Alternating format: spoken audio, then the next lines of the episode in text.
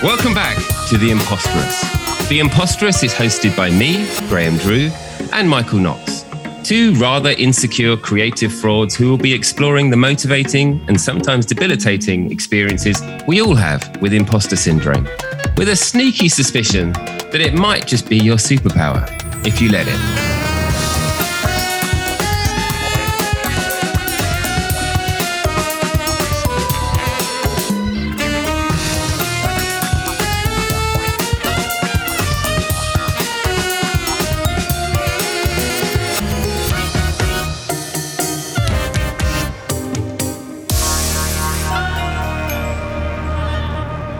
Great. So thank you for the opportunity. My name is John Coy, and I'm the Regional Executive Creative Director at Edelman, and I'm here to introduce someone who I'm very proud of, uh, and her name is Elaine Lee. Now, I've had the pleasure of knowing Elaine since two thousand fourteen uh, when she was in the studio at Ogilvy Hong Kong as a young designer. And back then, you know, uh, someone said to me, hey, look, you know, there's this fantastic creative and she wants to be, um, you know, part of your creative team. And I go, okay, well, where is she? And uh, this colleague just pointed out the window, and she was actually on the rooftop of the site of a skyscraper in the adjacent building. And I was like, what the heck is going on? And I don't know, uh, many of you who know, uh, she's also an Instagrammer photographer who likes like climbing up onto the world's tallest skyscrapers, in sewers, uh, and in uh, subway tunnels, uh, illegal places. So she's a real deal. She's not afraid to go there.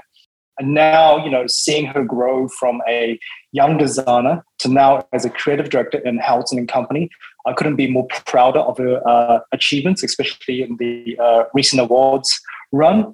Um, and I'm, uh, you know, secretly, I'm glad she's in Australia, so she doesn't drag me to uh, rooftops anymore. So thank you very much, and I hope you enjoy her podcast.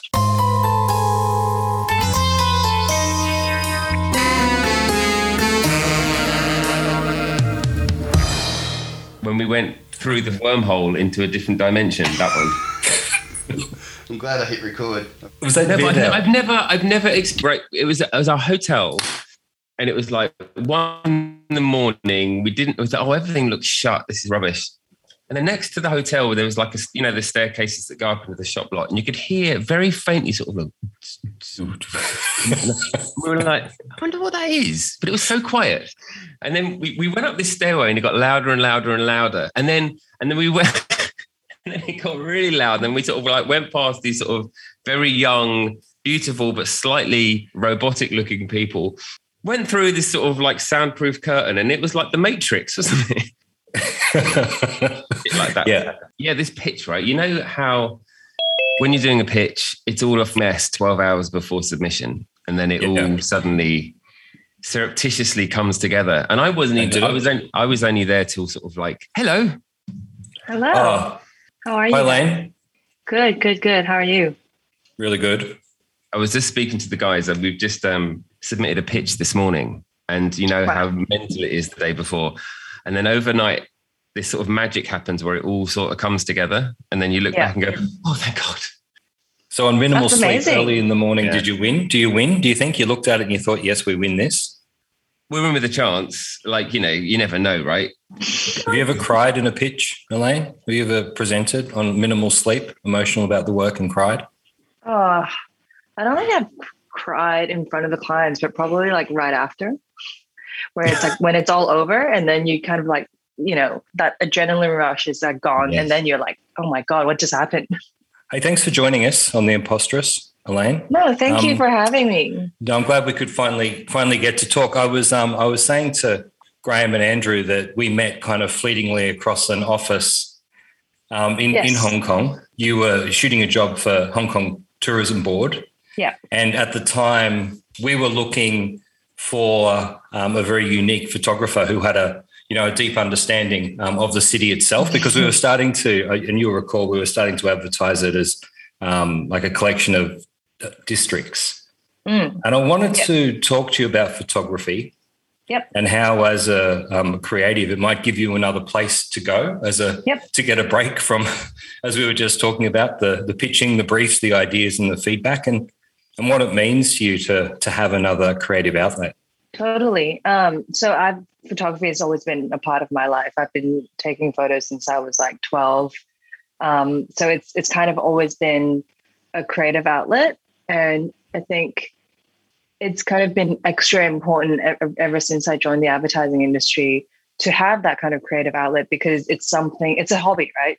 So I don't have clients. I don't have, you know, briefs to answer. It's basically me and my camera, and I'm just shooting whatever I like. And I've been really lucky to be able to do that, share photos on Instagram, and eventually actually do get clients and briefs, but they approach me because they like my style of work rather than I have to shoot a certain way for them.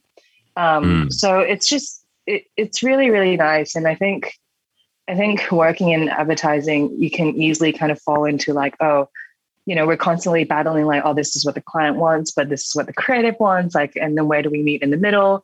Whereas with something like photography, I'm kind of able to have a bit more um, creative control, I suppose. Um, so it's kind of a nice balance. And like you said, Michael, you know, these two worlds do cross paths, kind of like how we met. Uh, and I think that the two things kind of benefit each other, right? Because I've learned so much in advertising in terms of how do I sell to clients and how do I kind of package my work in a certain way? How do I deal with, you know, client feedback, and how do I do invoices and all that kind of stuff, which applies to my so-called influencer role and kind of help me stand out amongst the other um, people who also have a um, interest in photography, but might not have that kind of uh, skill set from beforehand. So yeah, it, it's it's been really good. I've been really lucky.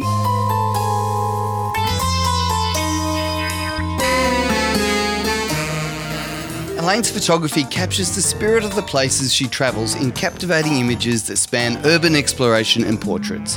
An award-winning photographer who regularly treats her Instagram following to unique views of well-known places around the world. She also channels her influence for good, initiating the Instagrams for Nepal Art Exhibition to raise funds for Nepal after the two thousand sixteen earthquake.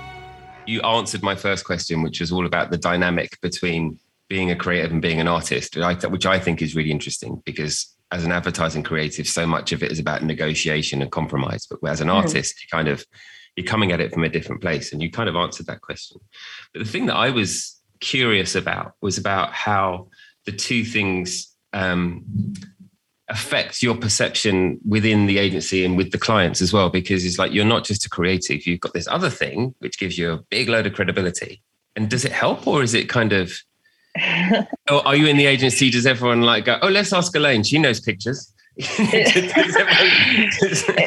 It's funny because like it helps in a way where it's almost like a little show-offy thing that mm. like creative directors or E C Ds can just like drop in front of the client, like simply because I have quite a few following on Instagram. They're like, oh, we've got a social genius. And you know, like the past few years we've kind of been living in a world where like, you know, bigger agencies, everyone's kind of desperate to look, you know, like, look like um, they're kind of keeping up with the times. So anything social media related, they're just like, th- like we can do this.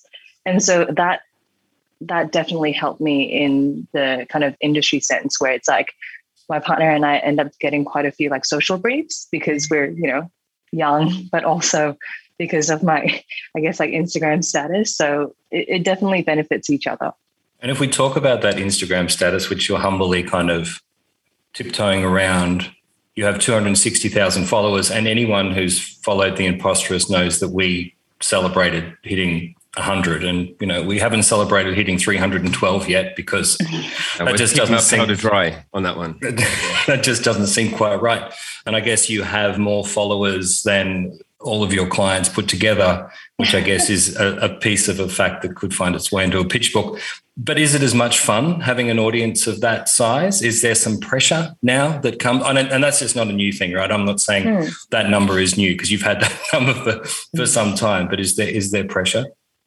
Oh, definitely. For that audience. When I first started Instagram, they started just purely because I like taking photos and I just want to share with people.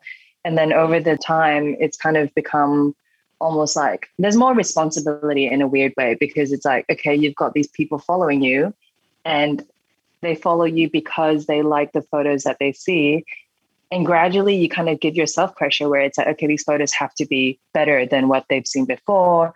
the quality has to be maintained in a certain way. And so it's not as much, I'm just going to post whatever I want. It's almost like the audience is the client now, you know, like it's like I have to kind of consider what people want to see as well and what might actually help me maintain that sort of like engagement and audience and all that kind of stuff. So that does come into play. I try not to let it affect the way I post things, but I've definitely posted a lot less simply because I'm like, oh, this photo is not good enough. Like, this is not, like maybe five years ago I would have posted this, but not anymore because I guess your standard also like changes, I suppose. So yeah, the, long story short, there is definitely that kind of pressure.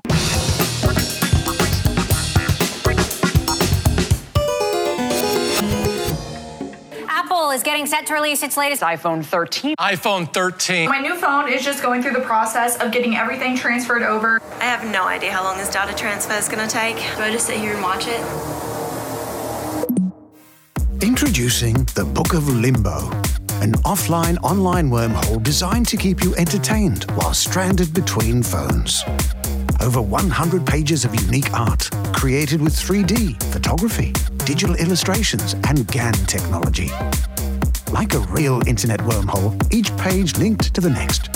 From screaming goat memes, to the goat, to Space Jam. From facts about whale poop, to whale milk, to the Milky Way. Vampire squids linked to ancient vampires, which led to ancient soap.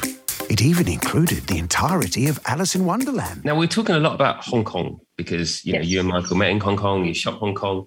Hong Kong itself, globally, is kind of unique because it's this weird kind of collision of cultures, and how you see it could only come from someone who's born and raised there.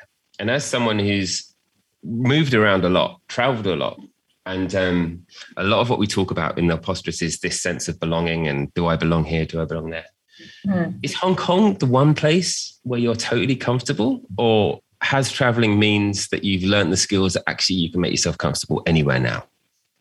Oh, I don't, I don't think I'm ever comfortable anywhere apart from Hong Kong. Like, honestly, like people say there's no place like home, right? And and I used to think it's such a cliche to, thing to say, but it's so true because it is the place I grew up in. It is a place like I'm super familiar with. It's like I can walk around in Hong Kong without knowing that people are not going to judge me because of the way I look or because of the way, you know, like because of my race, for example.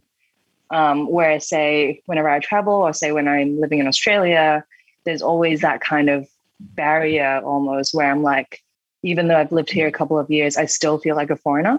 Like I still don't feel like I'm part of the culture um, necessarily.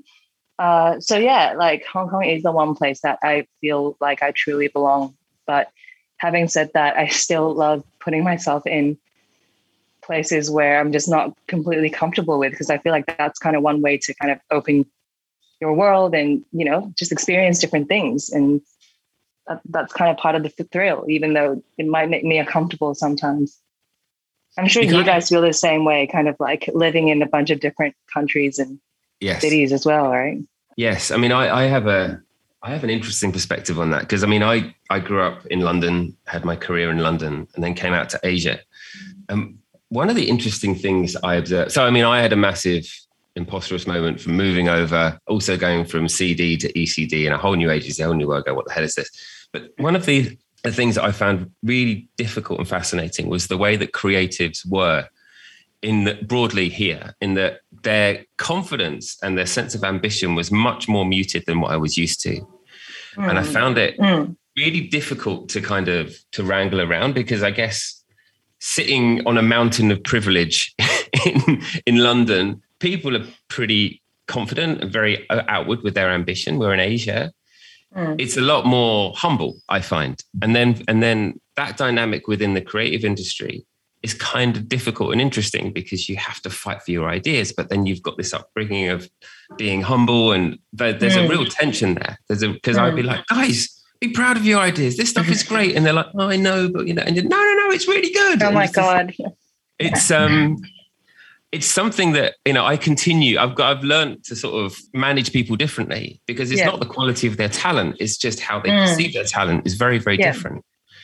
I wonder if, you know, if you experienced a similar sort of thing. Oh my God, it's exactly the same thing. Like, as you're saying that, I'm just like, that's exactly how I was. Like, if we had this podcast recording about like five years ago, I would not be able to kind of speak as confidently as I am speaking now, even though I'm still, you know, just trying to hide my insecurity with the way I present. But, um, oh, definitely. Like, I think that's also a big part of the culture, right? Because say in Asian culture, when you're being brought up, you're taught to kind of respect elderly, you're, you respect kind of authority. And if you kind of, you know, go against what they're saying, that's considered rude. That's not considered, you know, jamming and, you know, being in a fun kind of creative brainstorm session. So for the longest time, I was very, very, um, I'm just not confident in my work. I'm I'm still kind of like that, even to this day.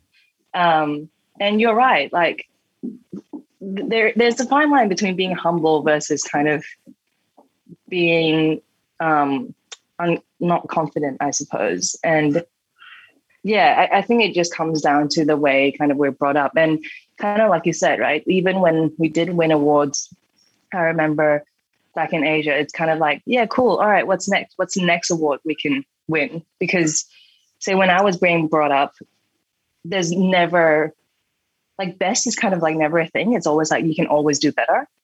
Like, even if you score like say ninety-nine out of one hundred, it's not about the ninety-nine that you get. It's about the one that you missed.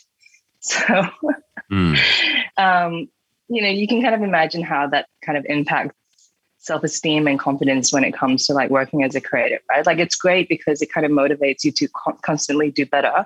But at the same time, you're always just like not particularly confident with the work. And it, it, it, it's really bad when it comes to like you trying to present your work, because like, obviously I think clients are more likely to buy a piece of work that they feel like you're confident in. Mm. Um, So that kind of balance is something that I also like constantly struggle with.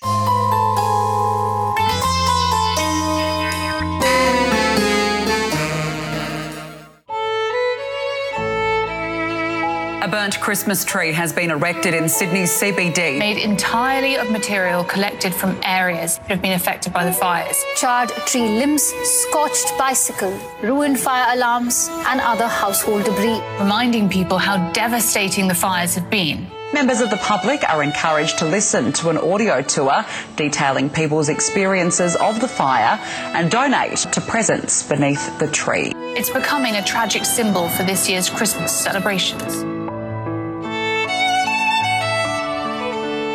You see it on T V and you feel so distanced from it. It kind of brings home what the landscape out there is, what that really looks like, and the people who are suffering.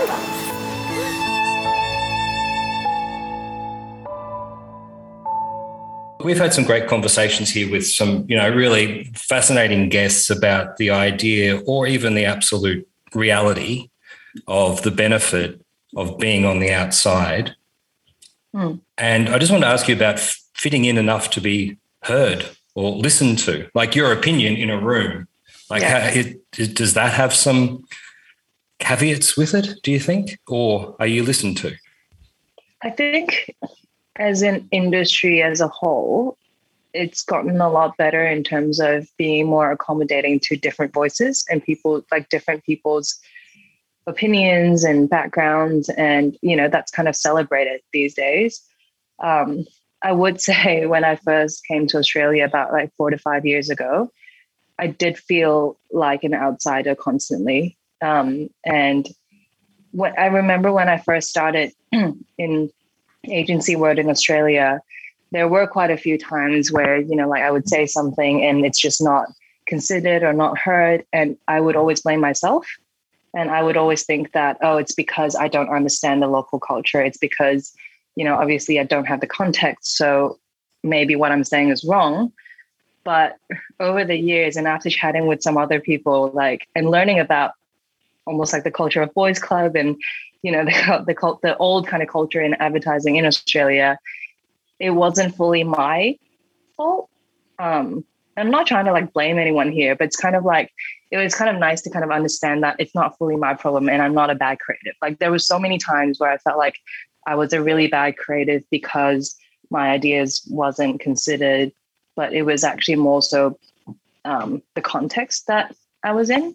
Um, so yeah, so I, I definitely um, struggled a little bit with fitting in um, when I first came here. But yeah, over the years, you know, like switching agencies and kind of being around people that are like super inclusive and, you know, like we talk everything through, it, it's just been a lot better. And it just, it's, um, I'm just in a really good place now. It's, it's interesting. Graham had a conversation. Graham had recorded an episode with Andre Gray where there was um, really good conversation around this idea of microaggressions. Mm, yeah. And I think that the the imposterous part of taking that differently is kind of like micro alienations, mm, where there are these small moments of being alienated rather than this one big moment. Yes, it's it's all really subtle things that you can't exactly pinpoint.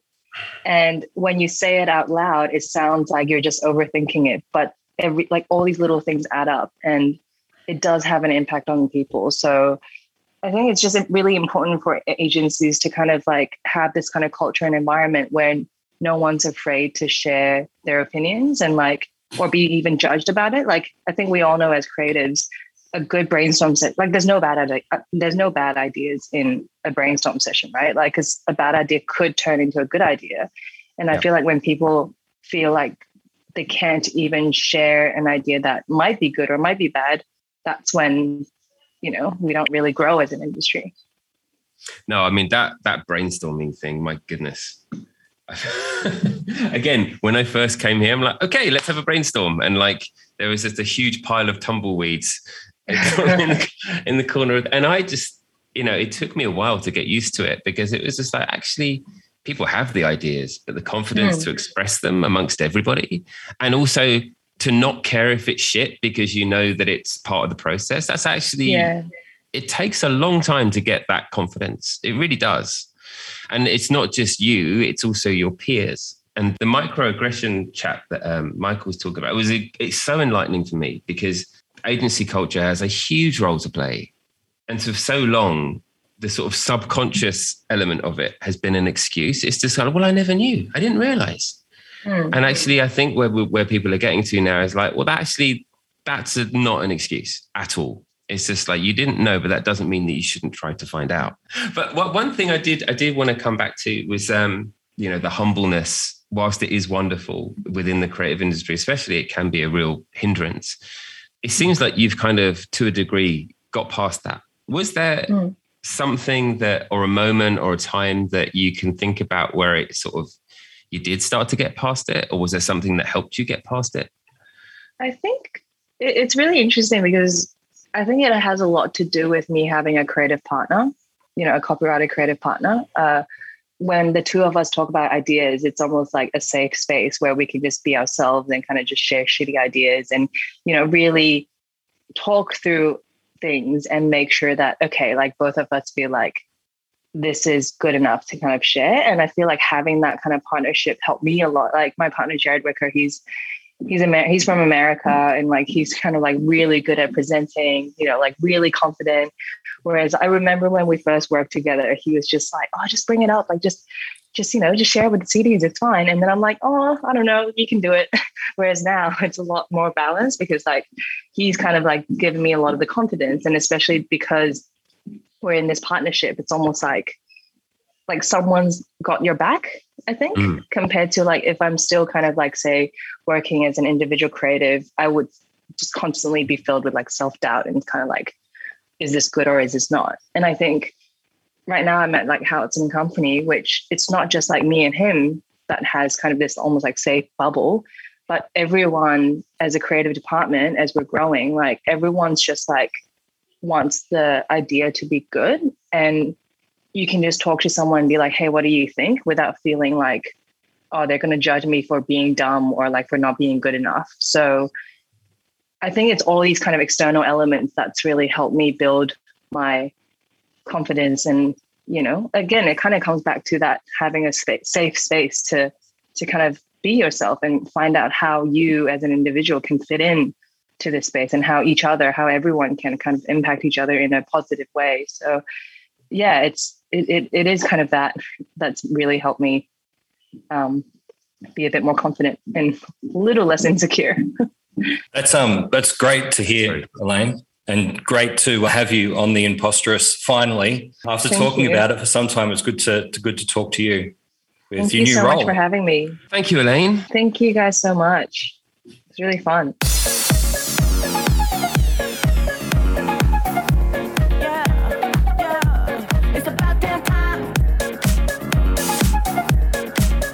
The Imposterous is produced by Andrew Stevenson at We Love Jam Studios, the best music and sound house in Australia. If you would like to catch up on the other episodes in this series or previous, visit the imposterous dot com. For all other updates or to make contact, follow us on Instagram at the underscore imposterous.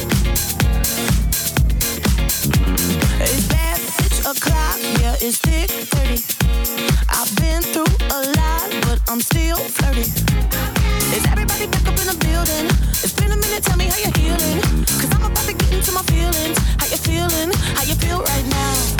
Oh, I've been so down and under pressure. I'm way too fine to be distressed, yeah.